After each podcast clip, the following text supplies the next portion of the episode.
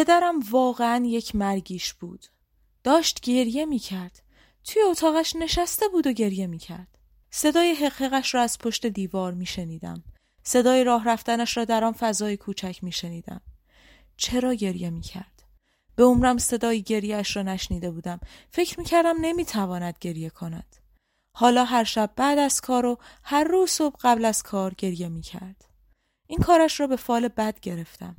احساس می کردم گریهش پیشگویانه است. احساسم این بود که به خاطر اتفاقهای گذشته گریه نمی کند. گریهش بابت آینده است. بین حقیقهایش با خودش حرف می‌زد. لعنت به این آپارتمان خیلی کوچیکه نمی‌تونم نفس بکشم. مثل قبر میمونه. باید باید جنگ به پاک کنم. من کی هستم؟ چطور می‌تونم خودم رو تعریف کنم؟ انتخابا بی نهایتن و در نتیجه محدود. توی انجیل به بخشودن خیلی اشاره شده. ولی هیچ جاش ننوشته که باید خودتو ببخشی. تری هیچ وقت خودشو نبخشید و همه دوستش داشتن.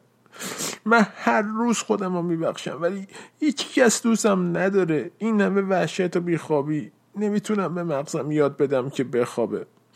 اوضاع آشفتگی ها چطوره؟ داره وزن اضافه می‌کنه. بابا در اتاق را کمی باز کردم. در میان سایه ها چهرش رنگ پریده می نمود و سرش شبیه لامپ لختی بود که از سقف آویزان باشد. یه, یه لطفی در حق من بکن جسبه. فکر کن یتیمی. در را بستم و رفتم اتاقم و فکر کردم یتیمم. خیلی هم بد نبود. بعد همانطور که ناگهان آغاز شده بود گریش ناگهان تمام شد. حالا شبها می‌رفت بیرون. این کارش جدید بود. کجا می‌رفت؟ دنبالش کردم. در خیابانها لیلی می‌کرد و برای هر کسی که از کنارش میگذشت دست تکان می‌داد. بقیه برایش دست تکان نمی‌دادند. وارد یک بار کوچک و شلوغ شد. از پنجره نگاه کردم و دیدم جلوی پیشخان قوس کرده و مشروب می‌خورد. یک گوشه تنها و اخمو برای خودش ننشسته بود. با بقیه بگو بخند می‌کرد. این یکی دیگه نوبر بود. صورتش گل انداخته بود و بعد از اینکه چند تا آبجو سر کشید ایستاد روی صندلی و تلویزیون را که فوتبال نشان می‌داد خاموش کرد و همانطور که میخندید و مشتش را در هوا تکان می‌داد چیزهایی به جمعیت گفت. شبیه دیکتاتوری که در مراسم اعدام مخالف مورد علاقش جوک تعریف می کند. وقتی حرفایش تمام شد تعظیم کرد. هرچند که کسی دست نزد و رفت یک بار دیگر و موقع ورود داد زد سلام به همگی. و بعد؟ ببینم چی کار می‌تونم بکنم. و بعد رفت بیرون. بعد رفت داخل باری نیمه تاریک و چرخی زد و بدون اینکه چیزی سفارش بدهد آمد بیرون. بعد یک کلوپ شبانه. یا خدا آنو کیم بلاش سرش آورده؟ سوار پله برقی کلوب تنگ ماهی شد و بالا رفت و ناپدید شد. دیسکو به شکل یک تنگ شیشه بزرگ طراحی شده بود و اطرافش هم یک سکوی سرتاسری بود. از پله های سکو رفتم بالا و توی تنگ را نگاه کردم. اول نتوانستم پیدایش کنم اول هیچ چیز نمی‌دیدم جز آدم های خوشتراش و زیبا که هر چند لحظه یک بار زیر نور لامپ هایی که خاموش و روشن می شدند به چشم می آمدند. بعد پیدایش کردم خیس عرق بود و نفس نفس می‌زد و تکانهای مسخره می‌خورد و با دستانش کارهای عجیب و غریب می‌کرد. شبیه کسی که تبر به دست گرفته و در هوا درخت قطع می‌کند. ولی مسئله این بود که داشت خوش میگذراند. واقعا لبخندش دو برابر یک لبخند معمولی بود و داشت چاک سینه دخترکان ریز و درشت از هر قماشی را دید می‌زد. ولی این نیگل چه بود؟ تنها نبود. یک زن همراهش بود. واقعا پشتش بالا و پایین میپرید و دور خودش میچرخید. زن بدون اینکه بخواهد زحمت زیادی به خودش بدهد محلش نمیگذاشت و برای همین پدرم خودش را به جلو زن رساند تا لبخند یک کیلومتریش را نشانش بدهد. فکر کردم واقعا می‌خواهد او را به آپارتمان افسرده و کثیفمان دعوت کند ولی نه دعوتش نکرد. رفت سراغ یکی دیگر یکی کوتاهتر و چاقتر. تومه جدیدش را با خود برد سمت بار. یک لیوان مهمانش کرد و جوری پول را پرداخت کرد انگار داشت باج می‌داد. وقتی داشتن حرف می‌زدند او را کشید سمت خودش. زن مقاومت کرد و راهش را کشید و رفت لبخند پدرم باز هم عریضتر شد شبیه شامپانزه شده بود که برای آگهی تلویزیونی روی لستش کره بادام زمینی مالیدن. سر و کله یک نگهبان بیگردن دماغ پخ که تیشرت سیاه تنگ تنش بود پیدا شد. دستهای جالوتیش دور گردن پدرم حلقه شد و او را کشان کشان برد سمت در. در خیابان پدرم بهش گفت برو مادرتو بگو اگه تا حالا نگاییدی همین برایم کافی بود. به اندازه کافی دیده بودم. وقت برگشتن به خانه بود. حدود ساعت پنج صبح در زد. کلیدش رو گم کرده بود. در را باز کردم و دیدم زرد و عرق کرده وسط یک جمله است. بدون اینکه صبر کنم تا جملهش رو تا انتها بشنوم برگشتم توی رخت خواب. این تنها شبی بود که دنبالش رفتم و وقتی داستان را برای آنوک تعریف کردم گفت این یا نشانه بد است یا نشانه خوب. نمی‌دانم بقیه شبها چه می کرد. فقط می توانم حدس بزنم بقیه کارهایش ورژنی بود بر همان تم پوچ.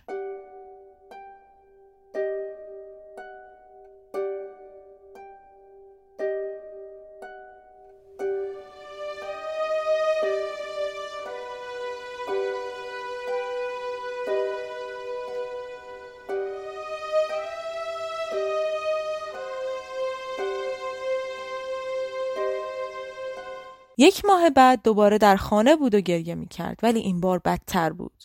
می آمد بالا سرم و موقعی که خواب بودم نگاهم می کرد. شب اول درست وقتی داشت خوابم می برد آمد اتاقم و یک صندلی گذاشت کنار پنجره و نشست. پرسیدم چی شده؟ هیچی بخواب چجوری؟ همینجور که تو بالا سرم نشستی؟ کتابی را که در دستش بود نشانم داد و گفت می‌خوام یکم اینجا کتاب بخونم چراغ را روشن کرد و شروع کرد به خواندن. یک دقیقه نگاهش کردم و بعد سرم را گذاشتم روی بالش و چشمانم را بستم. صدای ورق زدنش را میشنیدم. چند دقیقه بعد لای پلکایم را باز کردم و دیدم زل زده به من. جا خوردم. صورتم در تاریکی بود و نمی توانست ببیند که می بینم که نگاهم می کند. بعد کتاب را ورق زد. فهمیدم فقط وانمود به کتاب خواندن می کند تا مرا ببیند. هر شب برنامه همین بود. پدرم تظاهر به خواندن می کرد و من با چشمان بسته بیدار می ماندم و سنگینی نگاهش را حس می کردم و صدای ورق زدنش را در سکوت می شنیدم. خدمتتان عرض کنم که شب زندهداری های هولناکی بود.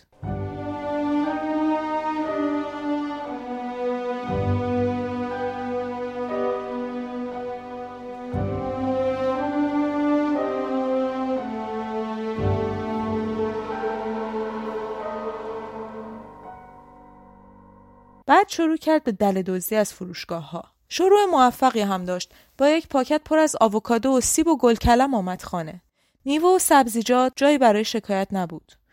بعد چانه می دزدید و قرص سرماخوردگی و چسب زخم، اقلام داروخانه ای. به درد بخور. بعد شروع کرد به دزدیدن چیزهای مسخره از هدیه فروشی ها. یک تکه چوب کهنه که رویش نوشته بود خانه ام قصر من است. یک چسب جاذب حشرات به شکل تسمه. یک لیوان سفالی که رویش نوشته بود تا وقتی یک ویلای ساحلی نداشته باشی نمی‌فهمی چند تا دوست داری. که اگر یک ویلا داشتی بد نبود بگذاریش روی تاخچه. ما که نداشتیم. بعد دوباره برگشت توی تخت و گریه هایش شروع شد. بعد دوباره خوابیدن من را تماشا می کرد بعد می نشست کنار پنجره. نمی‌دانم چه هدفی را دنبال می کرد ولی در کارش خیلی مصمم بود.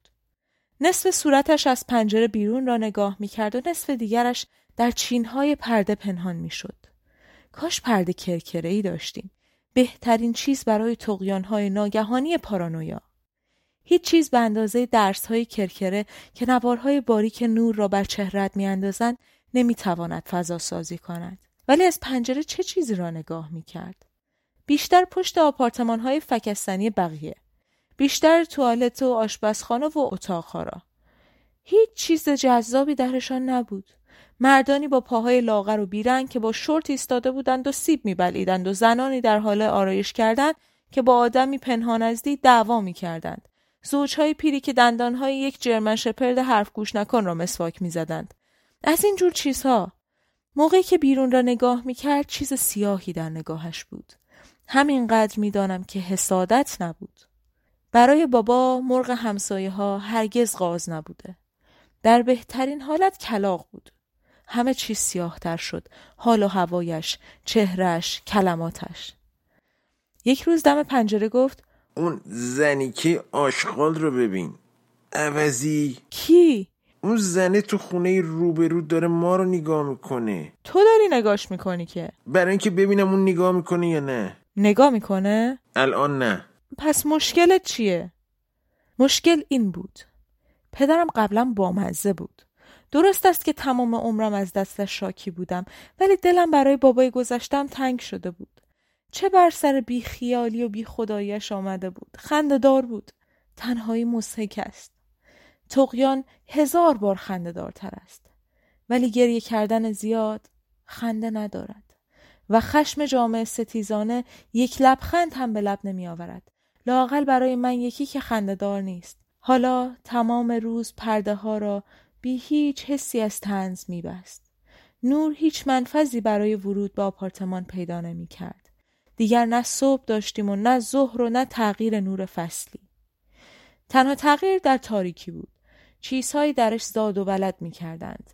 هر قارچی که در روحش بود در آن محیط تاریک و نمور به سرعت رشد می کرد. خندهدار نبود.